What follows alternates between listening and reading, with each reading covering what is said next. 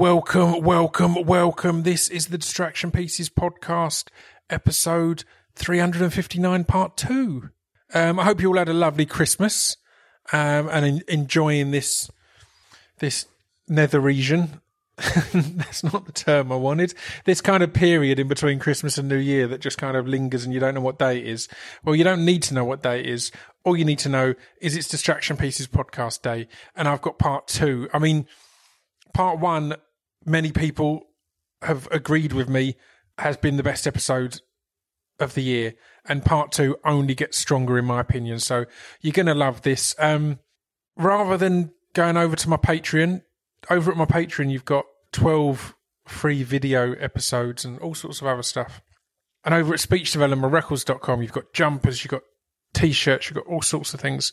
Rather than going to any of them, if you're sitting there thinking, oh, I'm, oh, I fancy getting a bit of a, getting my spend on, look at a load of the charities who need you more than ever at this time of year, but this year, Sh- Shelter and other homeless charities are great examples because I did a, a, a, a, a homelessness podcast a while back with a few great charities three years ago, I think. If you just search Distraction Pieces Homeless Special, um, you'll you'll find it all. But this time of year, homeless people see the most charity from the public, and that's wonderful. But it's also tough because in reality, in the UK at least, in January, in February, it's actually colder than in December. But people have their charity moment because it's Christmas and then move on. Obviously, a lot of people won't have been having their charity moment this year. They won't have been having their walk home and see a homeless person and give them money when they wouldn't normally, or give them more money than normal, or whatever. So, if you can go out of your way to donate and help people that, that need it, then that'd be that'd be awesome. My my Patreon ain't going anywhere. The merch isn't essential. The patron isn't essential. There's other things that are far more important. So yeah. Anyway, I've rambled on l- long enough. We're going to wrap the year up, guys.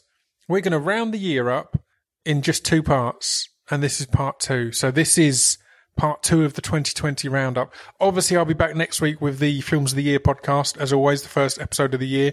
I've also got some fantastic guests already recorded for next year, and some special bonus episodes for you as well. Um, so yeah, let's wrap the year up. This is me and Blind Boy on the Distraction Pieces podcast.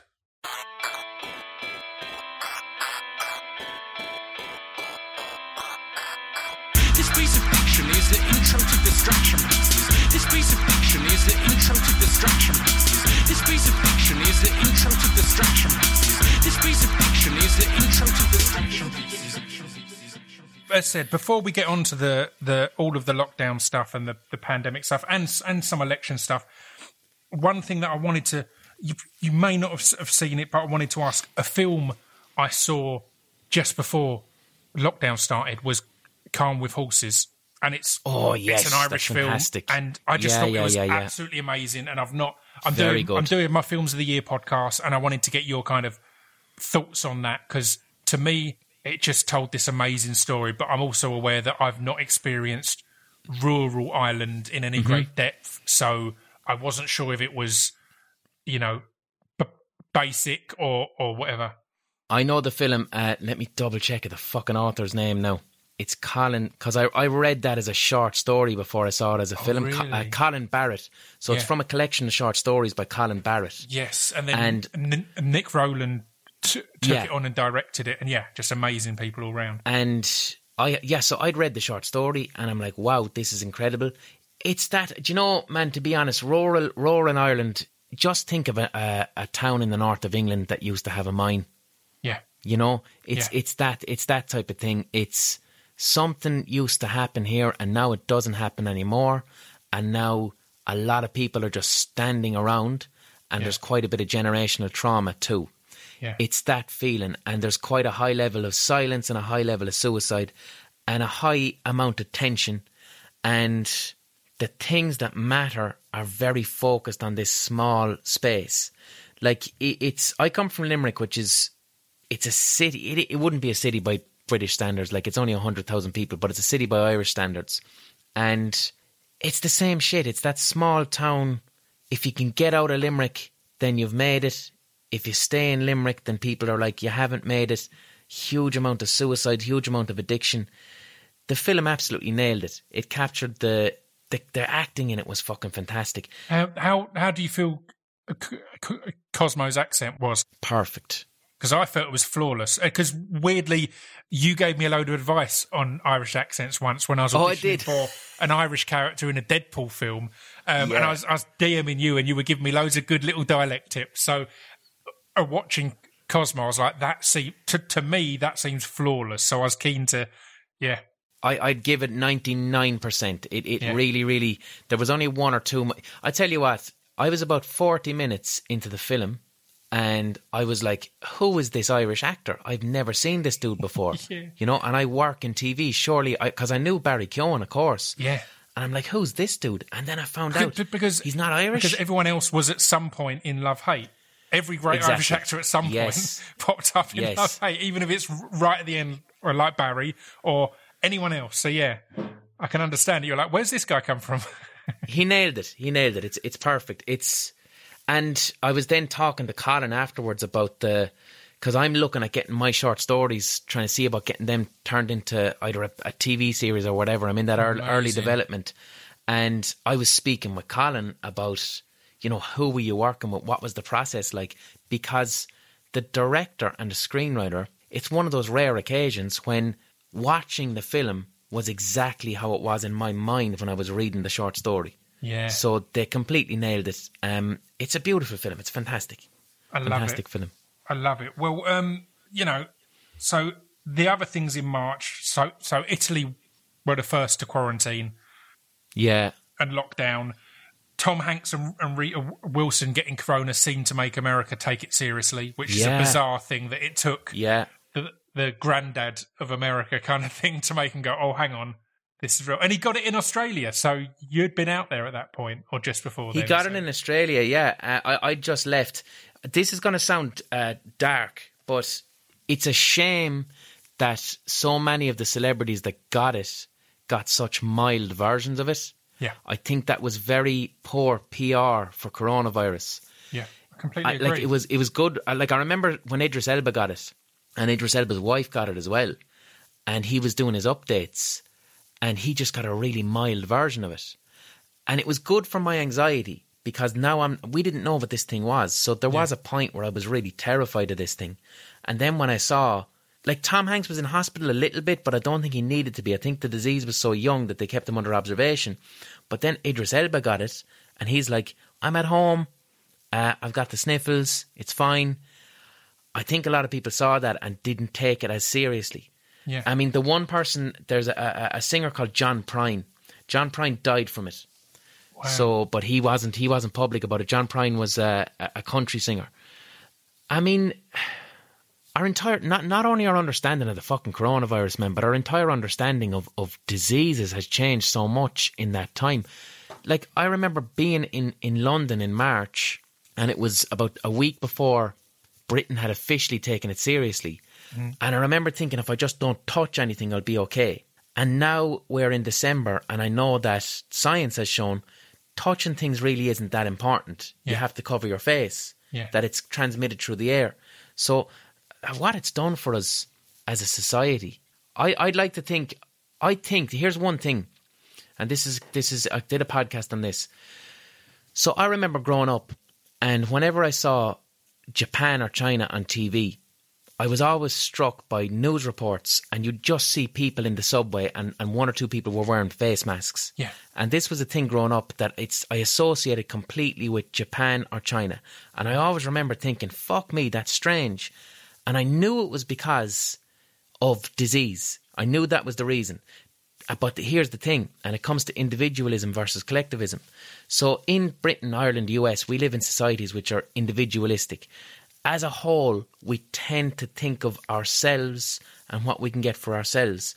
Whereas in a lot of Asian countries, they're collectivistic.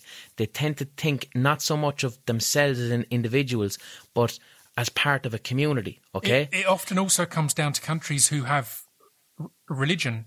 And again, I'm not saying that religion is a good thing, but uh, w- we've seen it so much in the Western, less religious world, or the version of Catholicism that that fits with our everyday lives.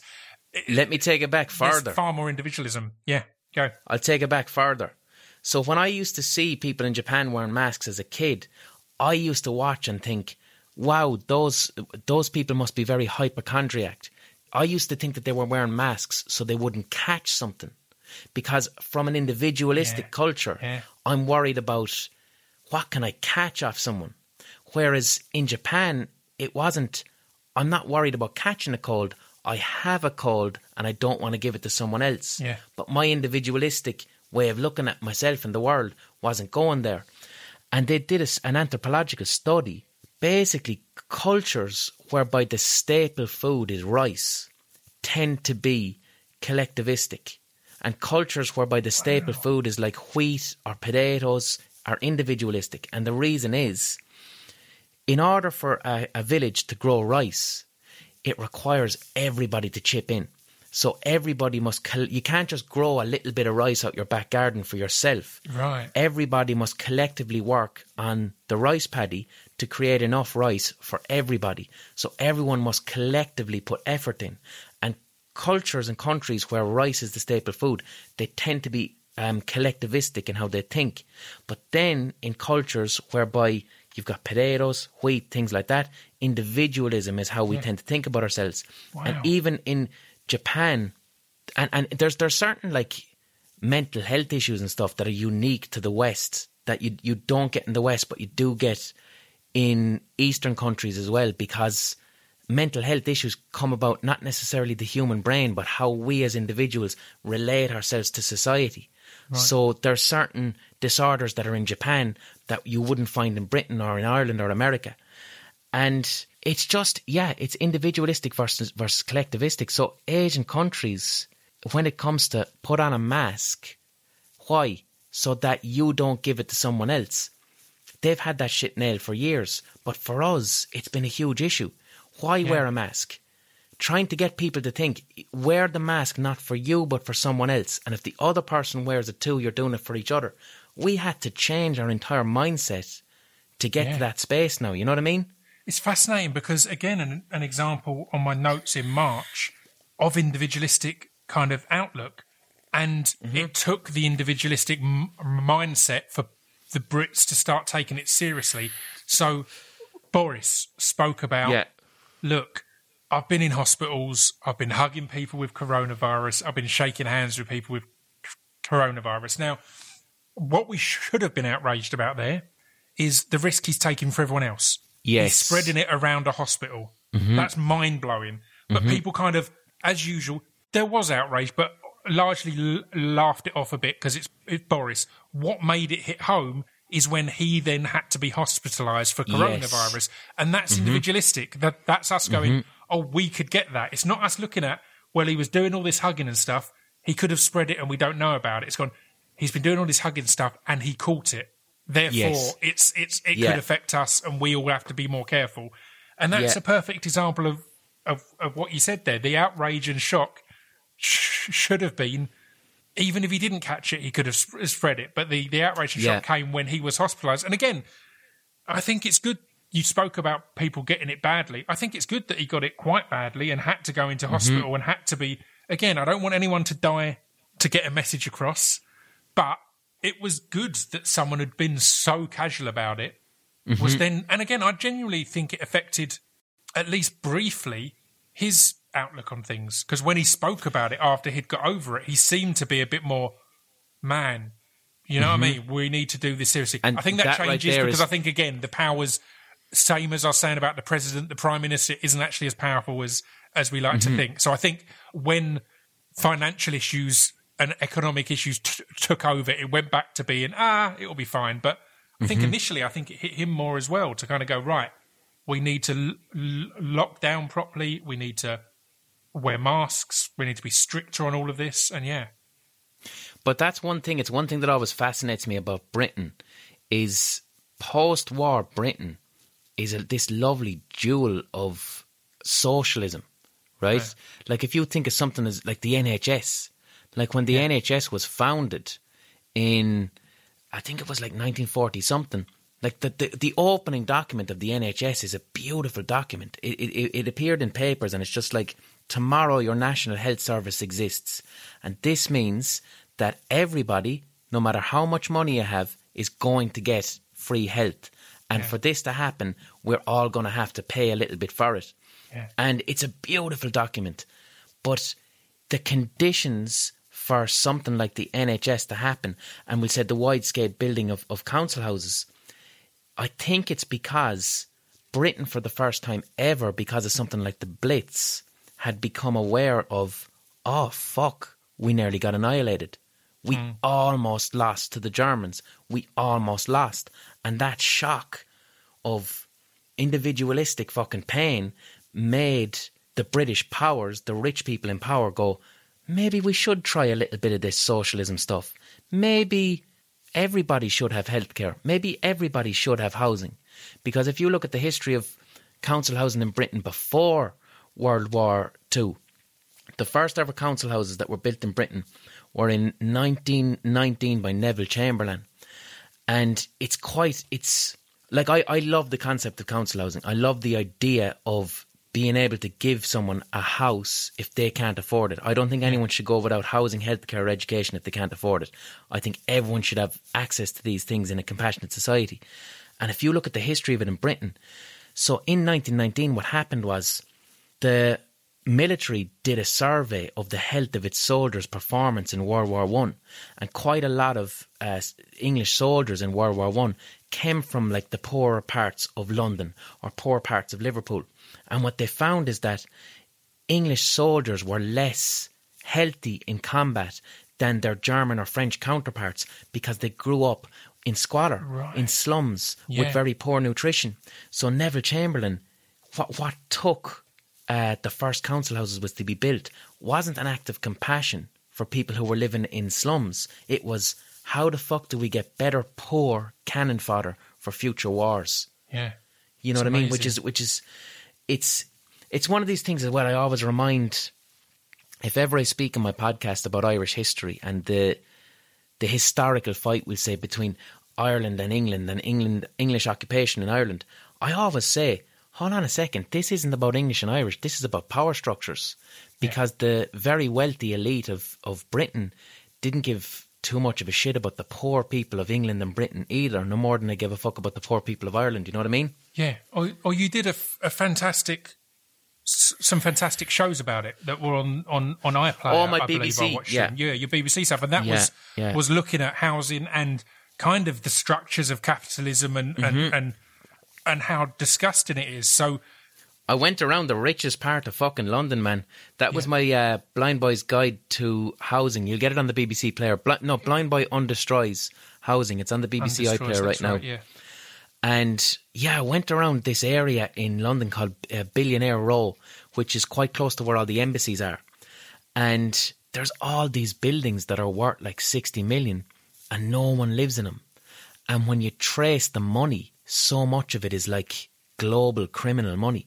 Like Yeah. in these areas where you've got the embassy of Morocco, embassy of there, you've got these other buildings with no one living in them, falling apart, and you can't trace the money. It's all shell companies, Yeah. and it's effectively huge money laundering for usually Eastern Europe and people trafficking. Wow. Very fucked up.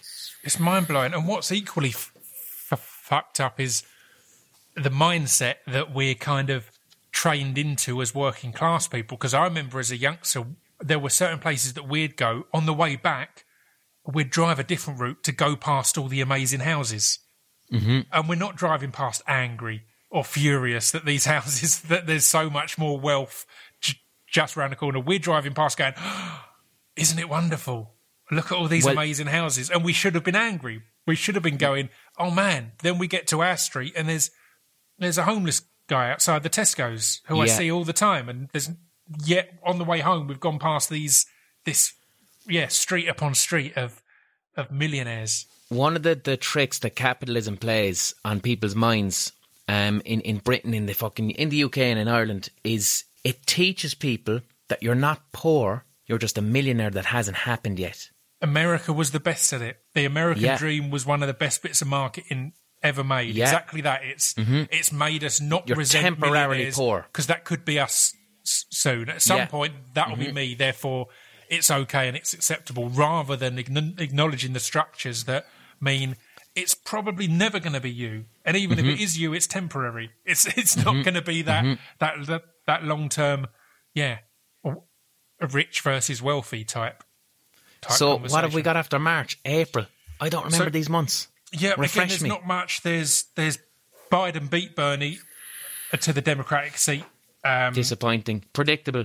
yeah, That's one of those ones. You're just going. Amer- democracy isn't real in America. Like Yeah. clearly, Bernie Sanders was the right choice. Yeah, You know, if the Democrats are supposed to be the party that represent, we said, the middle class of America or people who are poor in America, Bernie Sanders was the right choice. And you just go, no, he's not, because they want to. They want to maintain the same fucking power structures, and Bernie might be a little bit too radical. yeah, yeah. Um, America was the first nation to report 2,000 deaths in a day. Again, I think we can all agree that they handled it. America and England, I think, handled it. And Brazil, man, Brazil, Were the shining examples of the bad ex- handling, and Yeah. Brazil. Yeah. Brazil really fucked up too. Well, in in May, just jumping forward into May because I think we it's it's a really important point that I hope doesn't get overlooked in this mad year. Because again, I said at the start, what we're probably going to talk about is the election and the coronavirus. Mm-hmm. Even me, who'd made these notes, completely forgot to mention the killing of George Floyd and everything that it, Yeah. it that came as a result of it. Um, the, the the the positive and the, and the negative, but the positive for me was s- seeing the unity and the outrage across classes, across communities, and the outrage not remaining on s- social media for a long, mm-hmm. long time. Outrage has been fenced into s- to social media, and there's been amazing hashtags and movements. Mm-hmm. The Me Too movement comes to mind that that existed on social media and had genuinely powerful impact because it has mm-hmm. started change in the film industry and things like that, and it's caused people like Harvey Weinstein to be l- l- mm-hmm. locked up. But still, for most individuals, it existed on social media as a movement, and then lawyers, other people like that, could action it and take it on to the next step. Whereas the the death of George Floyd and the resulting Black Lives Matter protests and vigils and all these other things brought so many people into the real world, and it felt that your outrage couldn't be contained to social media anymore. It wasn't enough.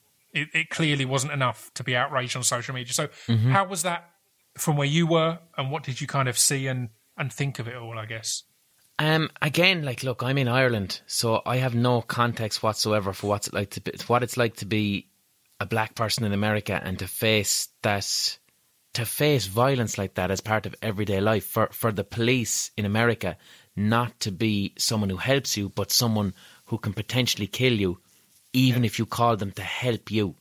You know, I have no frame of reference for that. So for me, with a situation like that, I try and do.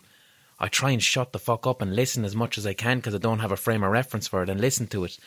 I think with America, anything like I often think I often think about how racism was fed to me through American cinema, right? Growing up. Yeah. And I look back at films, we'll say, like American History X, which I thought was, wow, isn't this a really good anti racism film? Isn't this fantastic? Uh, isn't this a good thing to like? And now, as I listen to more and more uh, black people in, in Ireland, England, and America speak about their experiences, I realise that, that films like American History X, they, I'm not saying they're harmful, but what they do is, is they just, they make white people feel okay. They say to, to white people that being a racist means having a Nazi tattoo, having a shaved head, and outwardly using racial slurs and being a full on Nazi. Hmm. And as a kid, when I was watching it, I was going, Yeah, I'm not a Nazi. I'm not a Nazi. I don't have a shaved head. I don't do that. And it's the, the buck at what a racism is stops at that point. Yeah. And then we'll say things like microaggressions, things like uh, racist beliefs, the, the form of racism that's much more subtle goes uncalled and unchecked. And then Yeah. white people get to decide what a racist is. And our version of what a racist is is and I think in America too it's it's classism. Yeah. Like in America, they would look at a skinhead Nazi and go, Well, that person's white trash Yeah. and I view myself as middle class. So, and the only difference is, is that that person will say a racist slur out loud in public, but I'll just say it at home and quiet. yeah. Yeah. but the yeah, yeah. racism still exists. It's just they've decided which is socially acceptable racism and which is unclassy racism. Yeah. And the only way to find out about that, that stuff is when you listen to people who experience racism.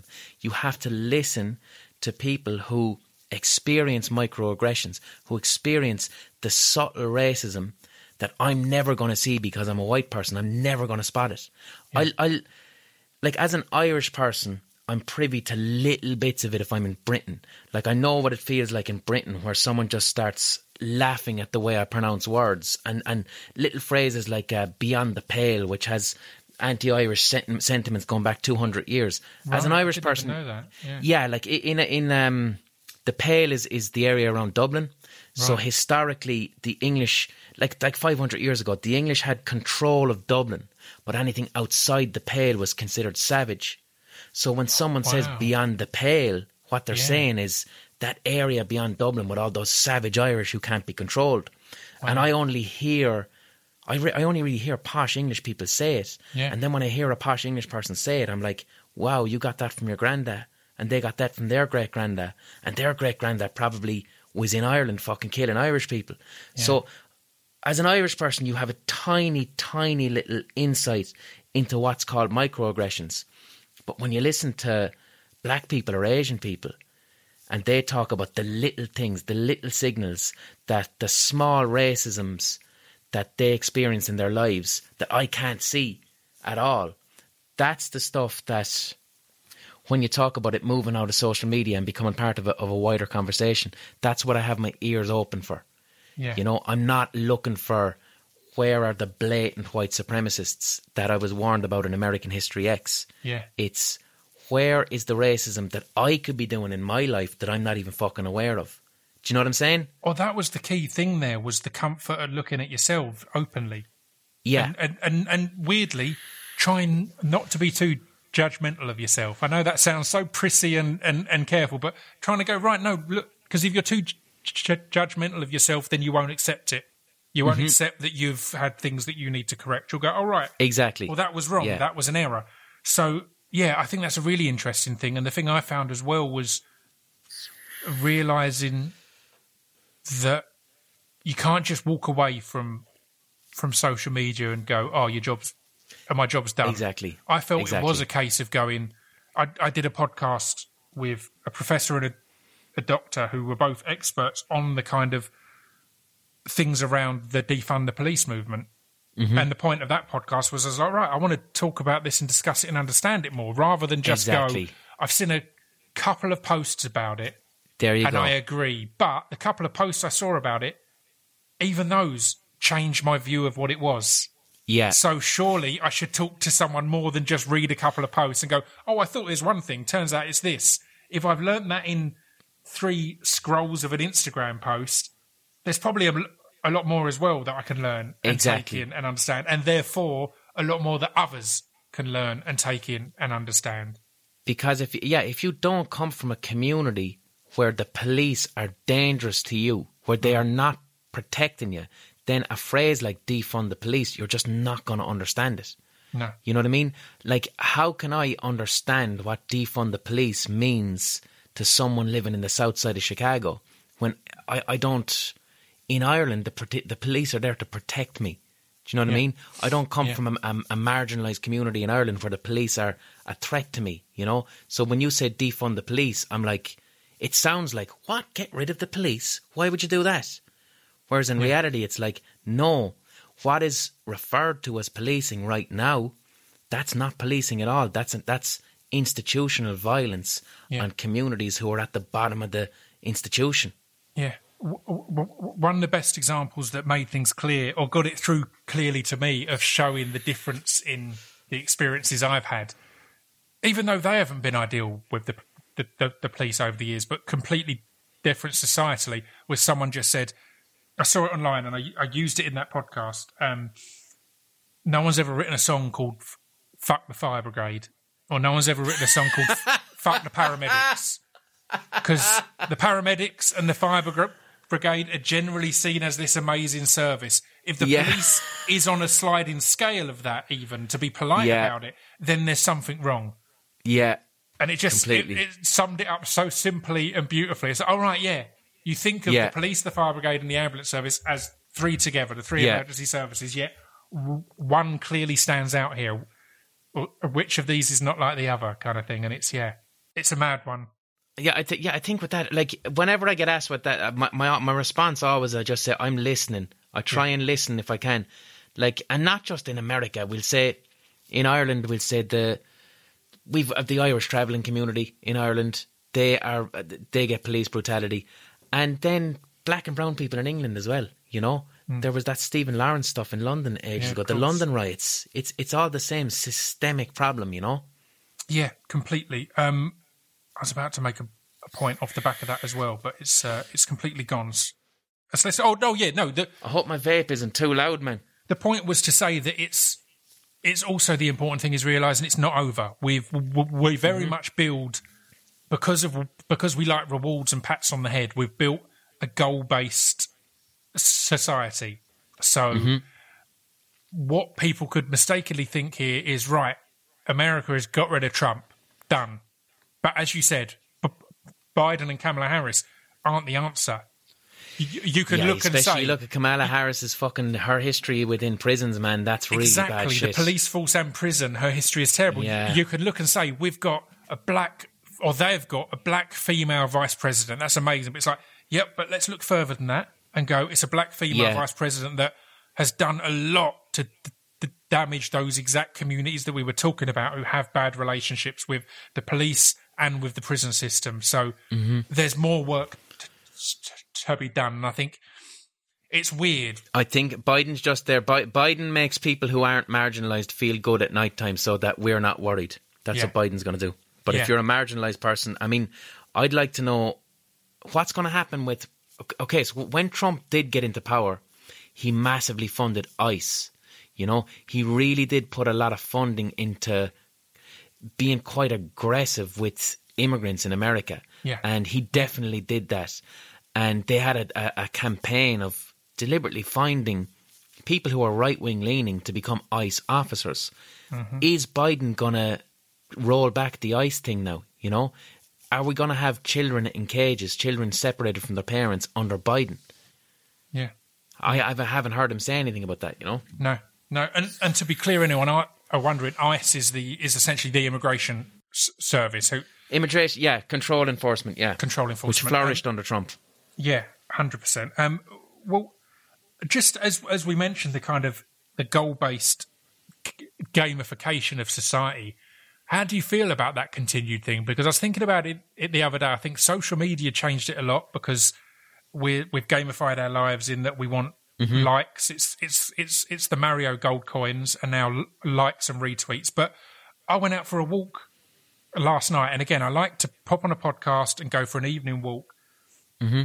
And I used to just enjoy walking, but now I'm checking my steps and I'm clocking my steps, and it's this continued. We've turned Yeah. ourselves into characters in the game. I still, I still enjoy the walk, I think, but I can't help but go. I'll get to the end of the day and go.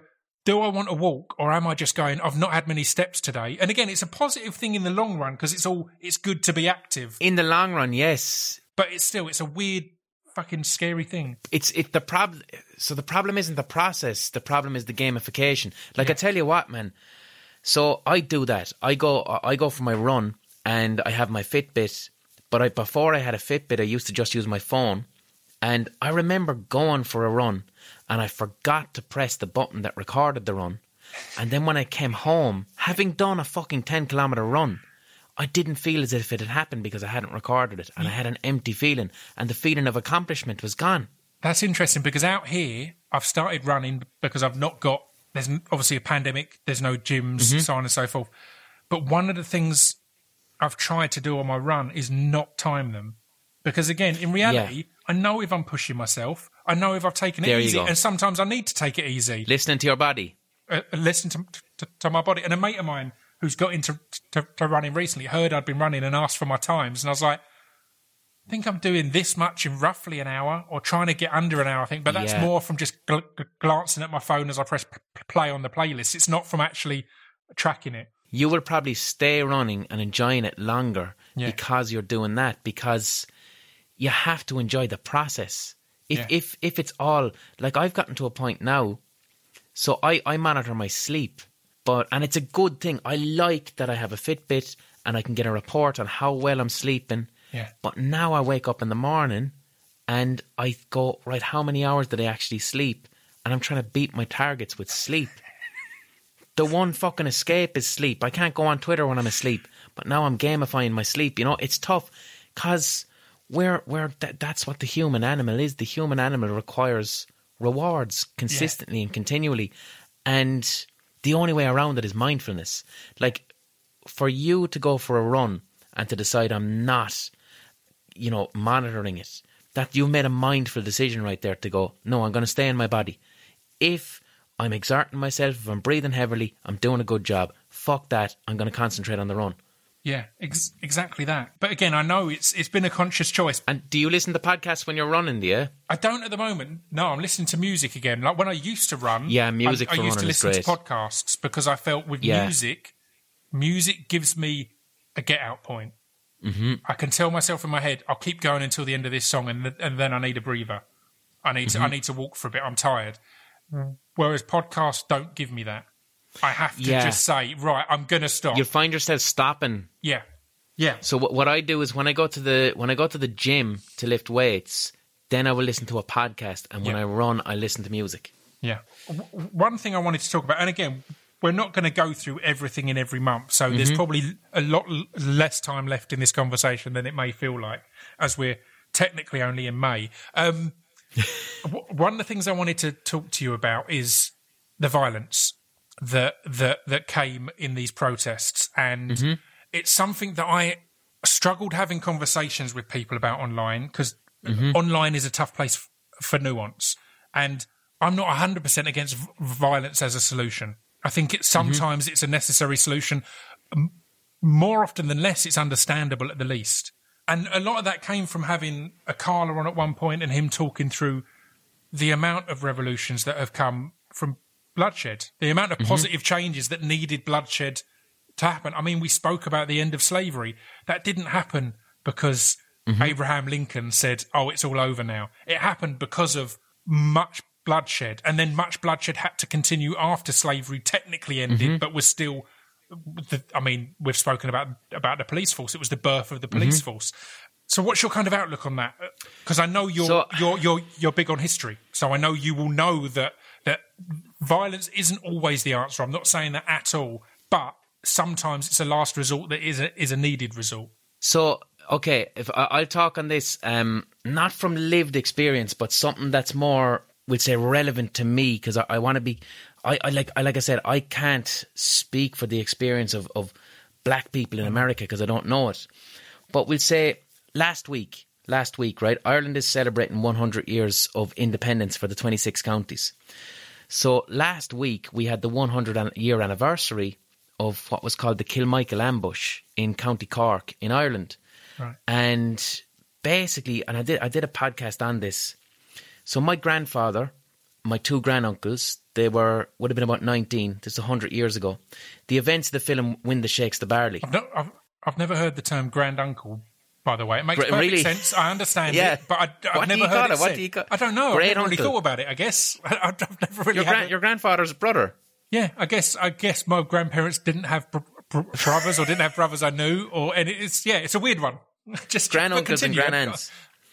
I, don't want to take you off off track there, but that was The, the film, the film, "The Wind That Shakes the Barley" by Ken Yes. Loach Yes. with Cillian Murphy is is loosely based on my granddad, and my granduncles, and their friends in West Cork 100 years ago. It's about oh, that wow. area and what happened.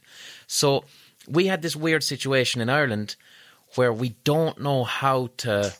I don't want to say celebrate, remember the Irish War of Independence 100 years ago. Like in Britain, people wear poppies and stuff like that. But we don't have that in Ireland because it means my grandfather and granduncles were in the IRA, the Irish Republican Army. Yeah. And 100 years ago in Cork, what they were living under was Winston Churchill had sent these British soldiers into Ireland known as the Black and Tans. We viewed these British soldiers as, as the, the SS. They conducted themselves the way that the SS would have conducted themselves. One week previously, 100 years ago, they had gone into a, a Croke Park. So just today in Ireland, we had the All Ireland final for um, hurling, right, which is an Irish national game. 100 years ago, two weeks ago, the All Ireland final was on as well. And the Black and Tans, British soldiers, they went into the stadium, 60 of them, with guns, and they shot 80 members of the crowd and killed 14, including children, for no reason other than terrorism. And this isn't taught in British schools, but straight up terrorism on a civilian population. And Winston Churchill deliberately did this because he was like, let's send a force into Ireland that terrorise the people so that they then turn against any idea of independence. The thought of it. it, it uh, Wow. Churchill also did it in Kenya in the 50s with the Mau Mau rebellion. But it's this concept of terrorise the population and then the, the idea of independence becomes impossible and terrifying. So my granda, who was 19, he wasn't an ide- ideologue. He was simply had seen his neighbours being shot dead. At that time in Cork, that the actual law was the actual law. If any young man put his hands in his pockets, he was to be shot. That to even put your hands in your pockets, whatever it meant then, was you could be an enemy combatant, so you're to be shot. So my grandfather and thirty other of his friends, they shot seventeen British officers in an ambush in the Kilmichael ambush, and these were auxiliary kind of they would have been World War One veterans, mercenaries as such, who were in Ireland for to get a lot of money to literally terrorise the population. So I'm left with this situation. How do I remember my granddad? Because I'm not really into violence hmm. and I'm not like up the rat or anything like that. But how do I remember that ambush that happened 100 years ago?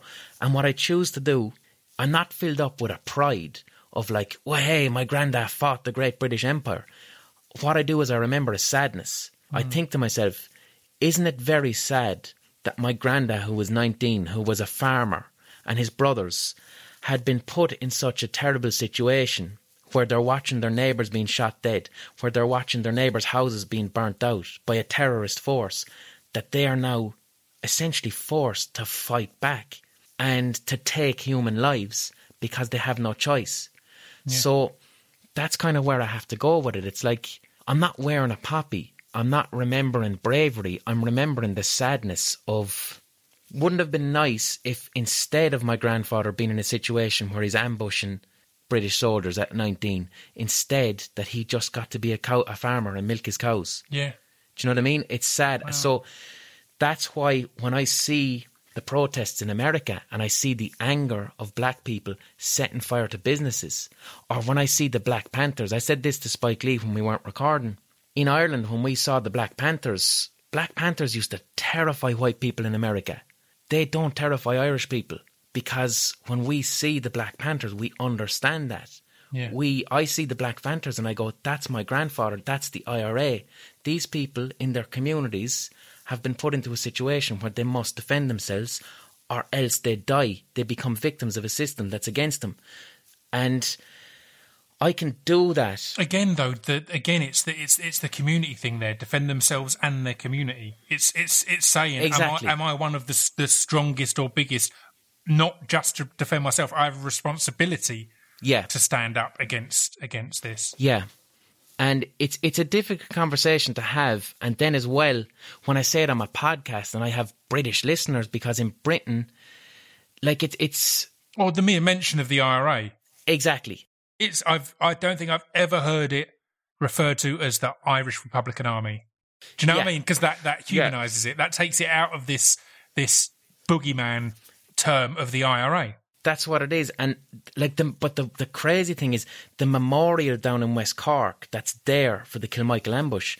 What what the what the stone says is Command Post West Cork IRA Brigade, uh, 1920, 28th of November, and And on this road too died 17 terrorist officers of the British Army because it's it's not as black and white. And I can also say this while being utterly abhorred by, we'll say, IRA actions in, in England that would have anything that targets a civilian population.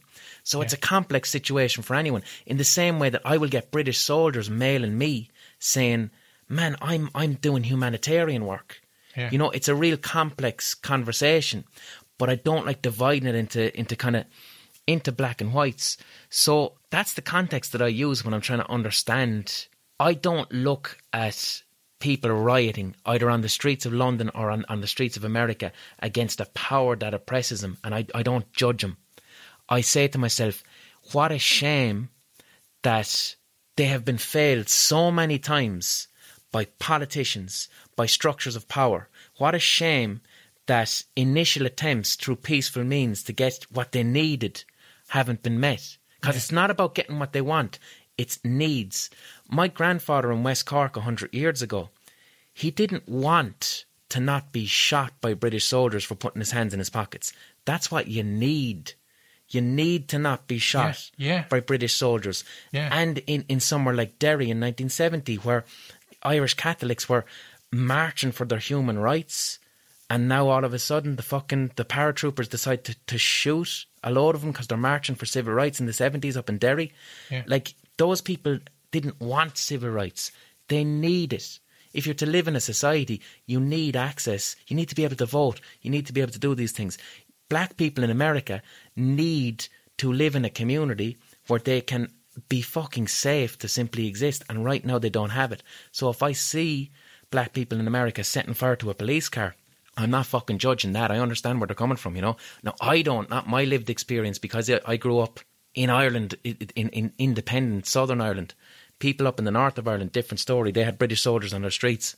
Yeah, it's it's madness. You you you mentioned a a kind of a, a nuanced memorial there. It's it sounds amazing. Mm-hmm. It actually has stuff on there.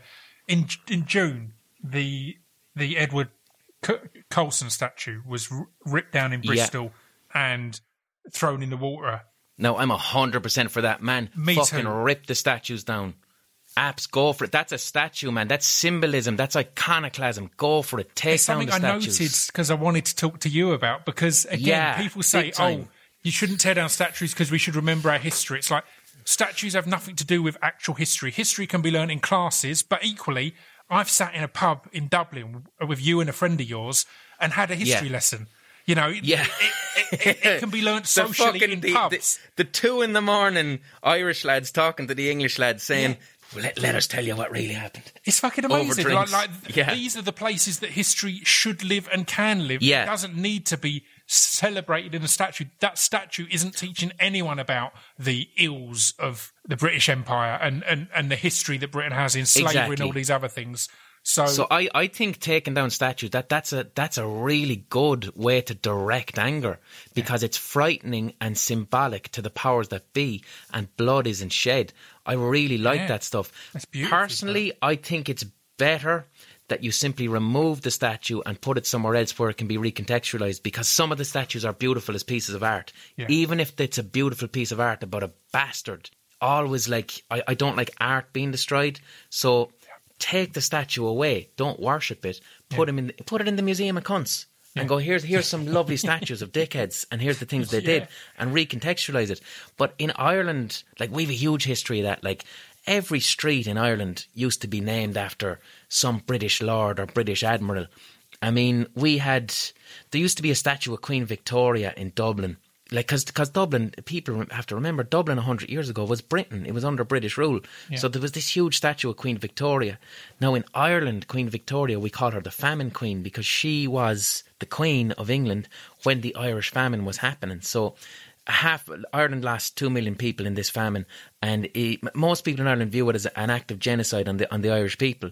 But we we're not too fond of Queen Victoria, so how we got rid of Queen Victoria's statue is a lot of Irish people in the 1840s when the famine was happening. The whole population was starving, and what would happen is if a starving Irish person was to steal some grain from a landlord, that Irish person was sent to Australia uh, as a penal colony. So it was it, it, it, it was uh, quite similar to the prison industrial complex in America, whereby in America they have laws that deliberately target marginalized communities. Yeah. And then it becomes very easy for a marginalized person to end up in prison, but then the prisons earn money for having more prisoners, so it's this toxic system.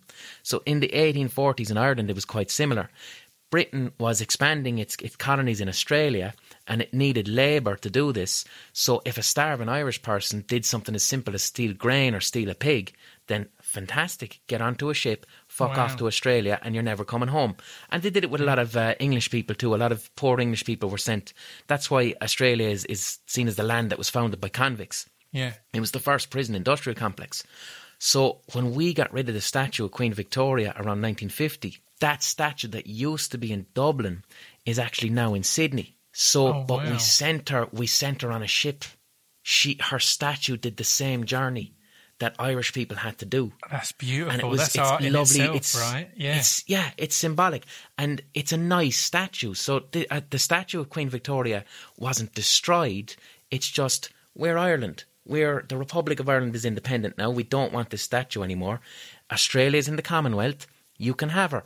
And let's send her on the journey symbolically that many Irish people had to do under her Mm-hmm. rule. And now she sits in, in, in Queen Street, I think, in, in uh, Sydney, lovely statue, recontextualized, and the unionist people in Australia, some of them are happy to have him, some some of them are not. But a statue wasn't destroyed, and it's a great symbolism, iconoclasm. That's what Yeah. that's called when you when you destroy statues. Yeah, I love it. I love it. Um, I mean, a lot of these months is just going to be there's there's coronavirus stuff, but one of the things I wanted to talk to you about was the, albeit potentially brief, redistribution of respect to areas that previously had lost them, and whether that be the clapping of the NHS or the genuine respect that sh- shop workers started to get in your supermarkets and stuff like that. The reason I wanted to mention it to you is I've mentioned it once or twice on here because, and I'll, I the history and the, the story in some way.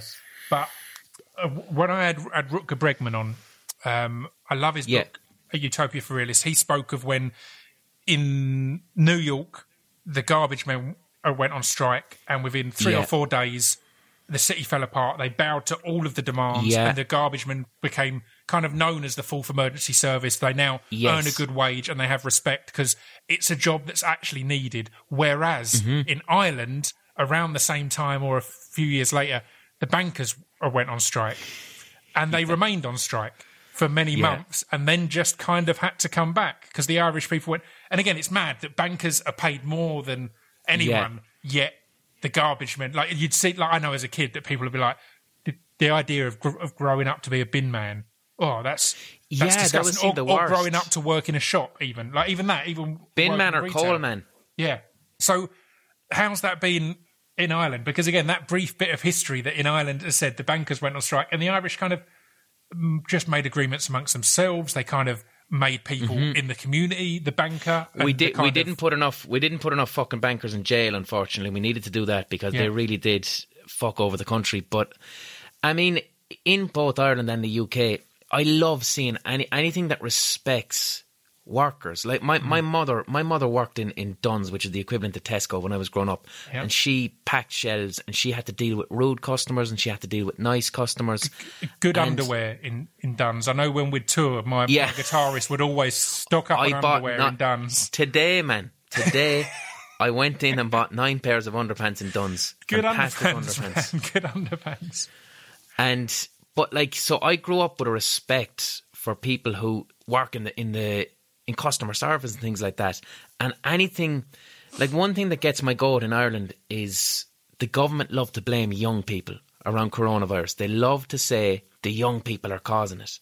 And then you go, well, isn't it the young people who are also working in shops? Isn't it the young people in their 20s who have to expose themselves to the public and work there hmm. every day? It, it, they're not necessarily just always partying.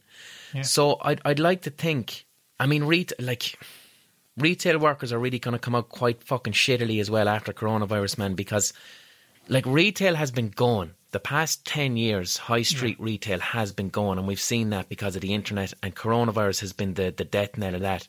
Like, what have we seen there in the past month gone? Uh, Jack and Jones, Right. A ASOS. What's your man's name? Philip Green. Yeah. Yeah. Yeah. Yeah. Yeah. all all of every, them. every Yeah. company that F- Philip Green owns, I think for the UK it's it's worth something like eighty thousand jobs. It's really really big, but a lot of high street shops have gone. I think it's given a lot of wealthy people like that a good excuse to to Yeah. to, to, to, to, to cut things because there's a lot of retail who have done better than ever online, yet you know can go well. We're going to have to get rid of all of these people and not look like Yeah. a cunt because of the coronavirus. You're dead right, actually. Particularly, particularly as the government, who have got a lot of friends like that, stopped the mm-hmm. furlough scheme for long mm-hmm. enough for loads of people to be made redundant, and then mm-hmm. brought the furlough scheme back to go. Well, all these more high-end jobs, we're going to have to lock down again. We're going to have to bring the furlough back. So I think there's a lot of fucking shady, horrible behind the scenes shit there. Most definitely. Which which happened within a few months of the of the virus. I think there was genuine panic from the governments around the world at first, and then there was right. How can we spin this? How can we work this? The same as you said with 9-11. What what what can we get out of this? J- Jamie Oliver got some flack for that, man. right. Jamie Oliver got a bit of flack. Jamie closed all his Jamie's Italian restaurants mm-hmm.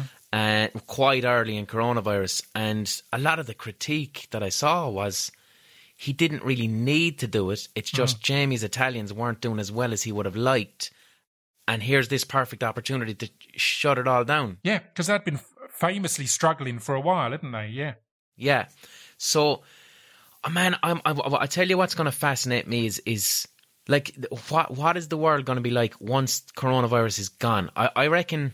Now, what the fuck do I know? But I, I'd say within six months' time, things are going to start feeling a bit normal again. Once mm-hmm. Once they really start getting those vaccines out there, things will start to feel a bit normal. And there are positives of coronavirus. One thing for me, the, the environment. I think it's a good thing for the environment that Yeah. a lot of people are not getting into their cars every morning and are not going to work, And even more And- so, not not getting on planes. Not getting on planes. Like Jesus, man, you know the job that you and I have. Mm. How many fucking meetings with agents are we being asked to get on a plane for? Yeah. Do you know what I mean? Yeah. Uh, like all the time, I'm like, "Can you fly to London?" And I'm like, "Why?" Uh, these three people in a production company want to meet you, and I'm saying, "Can we not just fucking do it over the phone? That's a big deal to go to London." And previously, they were like, "No, no, no, no. Meetings happen in person. It's just how it's done." But no one's going to ask me to get on a plane from, to London anymore. Yeah. No one is going to do it because I'm just going to say Zoom, and they're Yeah. going to go, "Oh yeah, we've done that. Let's do it on Zoom." Yeah, we're now So- used to it. It's it's changed me on the We're used to podcast front. Like I was against Zoom at the start of podcasts. I kind of, I thankfully had a load backed up, and I was like, let's see how this goes. I'm not going to start recording. I'm going to have a few a, a few weeks off from recording any because I'd rather, if we can get back Yeah. to normal in a month or so. Again, the ignorance of of the start of this pandemic. If we can get back to normal in a month or so, I'd rather keep to doing them in person. But as soon as I got used to Zoom, it's great. It's no different. It's it is what it is, you know. Not really. Yeah, yeah. Same with me. So there's all these positives that I that I hope. Now then, the negative of that is you wonder will employee will the employers then completely outsource the jobs Mm. and not keep their employees on board because if you do it remotely, maybe they can access economies whereby people are being exploited and working for fucking nothing. Right. Yeah. You know, so there's Right that problem too. I mean, ev- every time technology comes in, man, we need to have somebody updating rights. Like, I love the concept of a lot of human labor being replaced by robots, but we must tax the robots. Yeah. You know, like within two years, we're going to be able to order pizzas and a drone's going to drop them into our back garden. That exists now already. It just Yeah, hasn't yeah. really been rolled out. But I know, like, that's cool. I'll get it quicker. It's nice that a robot's delivering it, but there's a human cost. So if we're gonna, if we, if we can get robots to do this shit, then you, a law needs to be brought in. It's still cheaper for the fucking employer, but you tax the fucking robots, and that goes to universal basic income. Yeah. You Yeah, know, that, wow. that sounds like makes perfect sense to me. And then you've got people who don't want to do these jobs that they don't enjoy, but they're guaranteed a livable income, and the robots are getting taxed.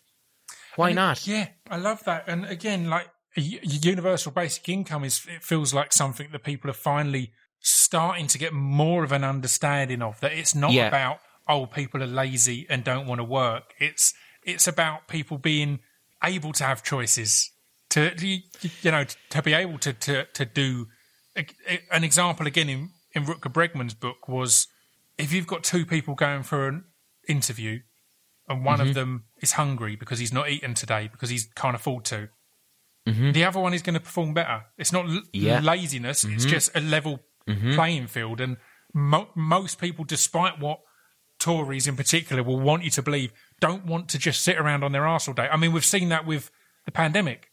The amount Mm-hmm. that people were kind of up in arms at having to just stay home, the amount of issues it's caused, because boredom is a is a, a quick thing to sink in. So yeah, But I've even had like earlier in my career, I, I rely upon my creativity to earn a living. Yeah. And at times in my career where I was really, really poor, if an opportunity came along, we'd say a TV opportunity, an idea, uh, an opportunity to pitch my ideas, if getting this pitch meant this is how I pay my rent for six months, the pressure of getting this job was so great that the ideas I was putting forward were very safe. yeah, I wasn't putting forward Yeah. crazy, outside the box, great adventurous, creative yeah. ideas. I was putting forward these really basic, boring things that everyone else was doing and then actually not getting the job. yeah, And then now, like my, my income now is my Patreon. So my Patreon is basically a universal basic income. I, I know Yeah. what I'm earning every time and I'm chilled out. And I get to write crazy books. I get to, I'm on Twitch now doing musicals to video games. It doesn't really earn me a lot of money on Twitch, but it doesn't matter. I'm able to do exciting, I'm able to do my job as an artist, which is to fail. I'm able to search for failure, to do ridiculous things so that I have something that's rich. But if I was 100%, the next job, whatever I get next, is what feeds me, I'm going to be doing all this really safe shit that's Yeah. boring and not fun and not enjoyable. yeah. You know what I mean? I completely agree.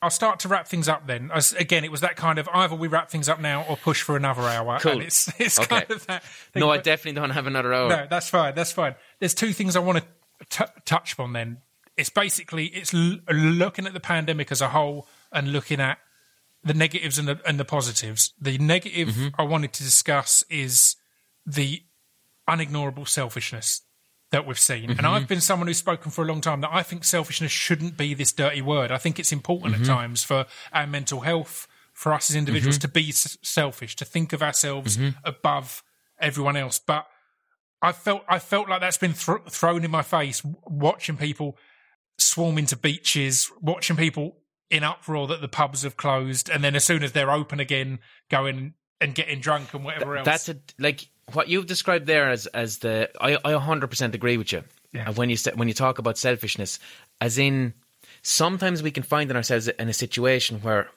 you're not even able to say no to people. You know, if yeah. if someone you you keep, and, and but you need to say no, but you don't. I've had that in the past with s- Yeah. social events and other things where I've been like, Yeah. I don't want to be here, and I know that this will take a toll on me for several days, but I don't want to say no. I don't want to say no because it'll be rude, and it, that's been a Mm-hmm. thing that's made me learn to go no. If it's going to genuinely take a toll on you, then say no. You know, Mm-hmm. have that selfishness. So regarding my mental health, I am selfish with my mental health in that I put my mental health needs first. Yeah, Because if I don't, then I'm of no use to my community. yeah, So by me uh, looking after myself, and that means eating properly, exercising, uh, taking time to myself, meeting my immediate needs. When I can do that, I'm a happy, functioning person. So I'm actually of use to the people around me. But if I put other people's needs first, that will take a toll on my mental health. And then I'm of no use to anybody. I'm, I'm not of service to my community. So within that context, it's in psychology that's actually called responsible hedonism. To be hedonistic, but in a responsible way, where you Right. meet your own needs first. Because Yeah. to do so then means you can meet the needs of other people. It's like being on a fucking airplane, man. You know, what's the, what did they tell you when there's a crash? Don't put the mask on someone else. You got to put your own oxygen mask on first. Yeah. And then you get to your It's kid's oxygen example. mask. But if you Yeah. look after them, you could both die. yeah. You know? I love that. That's beautiful. Well, um, I mean, the positives then that have, have come out of this. Um, Positives of coronavirus. What What do you think? What What positives are you seeing? it's been some of the the content. Again, I'm a fan of art. I'm a fan of ent- entertainment. Again, it's I've said this numerous times. We shouldn't have to put the caveat of obviously it's not an overall positive thing. People have been dying all around the world. It's it's a course. horrific thing that's happened. But Yeah, th- things like Twitch, which you've kind of Mm-hmm. done amazing things on. I've honestly, one of the biggest losses for me was when David Earl got to had to go and do his real job and make a film because Mm-hmm. I'd been watching him almost every day on Twitch and just it's that one that clicked with me and the stuff that you, that you do on there, Iain Lee, Richard Herring, Dan le Sac. Mm-hmm. So many people have found ways, whether it be so the thing that got me addicted on on David Earl most recently was him playing FIFA because he just Mm-hmm. builds characters for every player. He's really he'll write songs about the players he signed, all this kind of thing. Mm-hmm. But you go on there and essentially freestyle musicals or sometimes ch- chat. The times because of Mm-hmm. I the time chat, difference, yeah. the times I've caught you has just been just ch- chatting away, and it's again it's great fun. So yeah, how have you found th- things like that? I guess the content that maybe wouldn't have come outside of these times. It's it's changed my entire. So I I'm I'm old school. I've been I've been like I started off with the Rubber Bandits more than ten years ago, and I started off same as yourself. I don't think you or I have ever earned much money from actual sales of music. No, you know, like uh, nor streams. So the only reliable source of income for a, for a musician or an entertainer is gigs, gigs, gigs that Yeah. you can bank on. is your hustle And- essentially. Yeah, That's the hustle, yeah. And uh, my main source of income for the podcast was doing all these gigs. And now that that was completely taken away from me, because you did like a whole world tour with the podcast. Oh, yeah. right, all, organised by a guy in Vancouver. Because me and him were talking Yeah. about. about I did it all stuff. over the An gaff, Irish man. guy I did Vancouver fucking now. yeah, I did uh, Canada, fucking Australia. Um, I was supposed to do Asia. I did the UK, and He- actually, I got He hit me up about doing similar, and I looked and went, "I'm going to see how this goes for Blind Boy first. I'm going to send him Yeah. down the mine." And, and then see if he comes out in one piece. Because this was a guy I'd never met, just hit me up out of nowhere and was like, I want to book a world tour for your podcast. I was like, all right, let's let's let's I think he down. just did. He just did Canada, but I had I had different all, all over the gaff. But like, love it. it's I I'm, I'm, I'm I don't I'm not going to be doing as many gigs. I tell you that once coronavirus becomes once it's gone, Yeah. I don't think I'm going to be gigging as much anymore. I've shown myself that I'm happier doing my thing online, looking at different ways to earn online, and I was doing so many gigs and so many tours because I was stuck in that loop. I was mm-hmm. stuck in the loop of 10 years ago, you can't earn from streaming, you can't earn from YouTube, so you can only learn from gigging or earn from gigging. And now it's like it's 2020. That's not necessarily the case. Yeah. There's things like Patreon, there's things like Twitch, there's all these different ways that you can earn streams of income.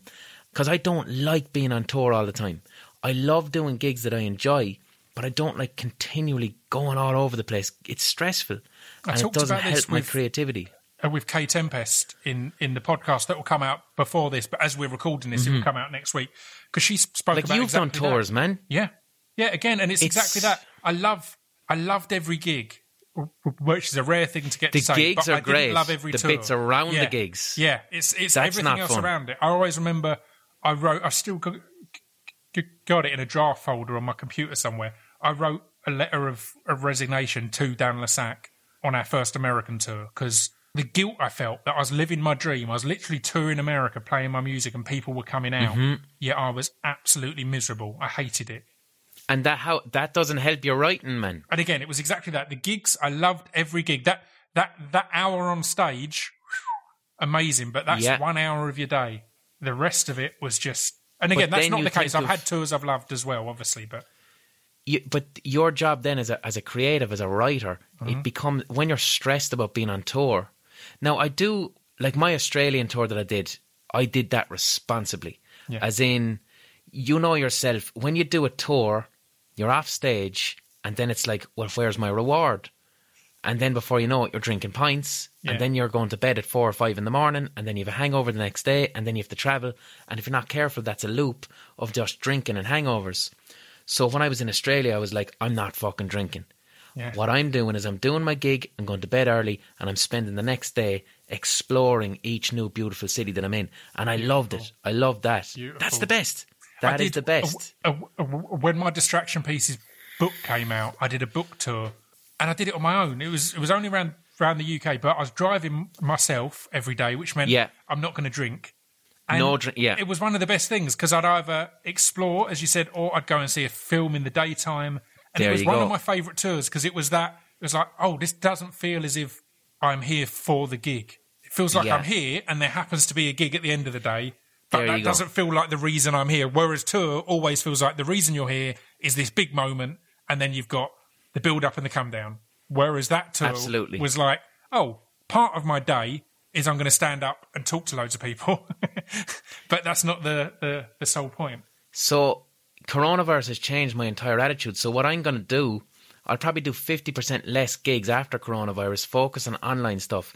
And what I want to start doing, man, is travel podcasts. Some of my favorite podcasts I've ever done have been one I recorded on like a street corner in San Francisco because I happened to be gigging in San Francisco and using like decent mics to do travel podcasts, Yeah. to travel the world maybe do a gig and deliver my podcast. And it's about my because the problem with me is i have that the fucking bag on my head.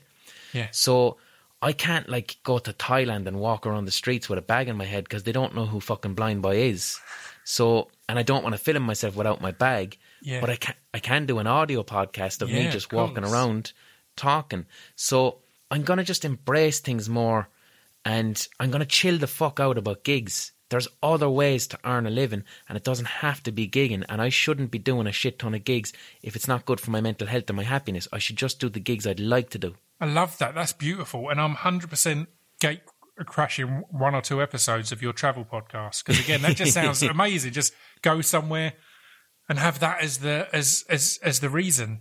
I love it. Yeah.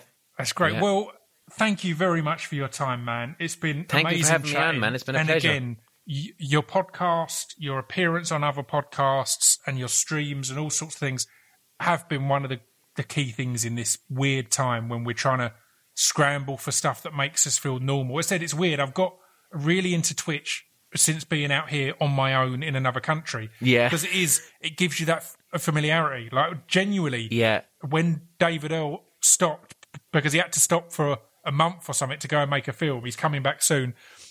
My mood dropped for a few days because it had become my You morning a friend. process You of having a friend. friend. Yeah, he was there Yeah. for t- t- two hours or so as I'm having my breakfast. I'm g- g- getting on with stuff. It gave that f- Yeah. familiarity, and it went. And I was like, "Oh man, that was one of my support devices." So I think we Yeah. can't underestimate how important entertainment is, particularly at times like this, because they Yeah. are our support devices. They are our they can be our inspiration, our mood changes, our, our le- le- levels and balances. So yeah, I appreciate that, and I'm ex- excited for all that's ahead. I normally end by asking what's ahead, but number one, we don't know when this thing's ending, and number I'm two, going writing a book, man. I'm writing another book. Are you writing another I'm book? write.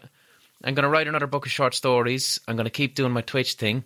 I'm I'm I'm writing a play, and I've got I've got lots of stuff. I've got lots of stuff boiling away that don't require me to travel. You know, so Amazing. Have you got any d- desire to write like dramas or whatever f- for TV? Because you said you're looking at getting I- some of your short stories turned into things. Is there any desire to convert Yeah, them I- yourself, or to to be honest, when I write a short story, man, even though I write it as a short story, I, I do I write it as if it's on TV Yeah. because my background is TV writing. So Yeah. I write short stories as if they're on TV. So it's one and the same, really. It's just not written as a script, but I Yeah. love it. I love fucking I love writing. I love it. I, l- I love it. Well, thank you very much. It's been an absolute pleasure. Nice one, Pip. Thanks for having me I'm on, man. Press stop now. Okay, I'm pressing stop. Also,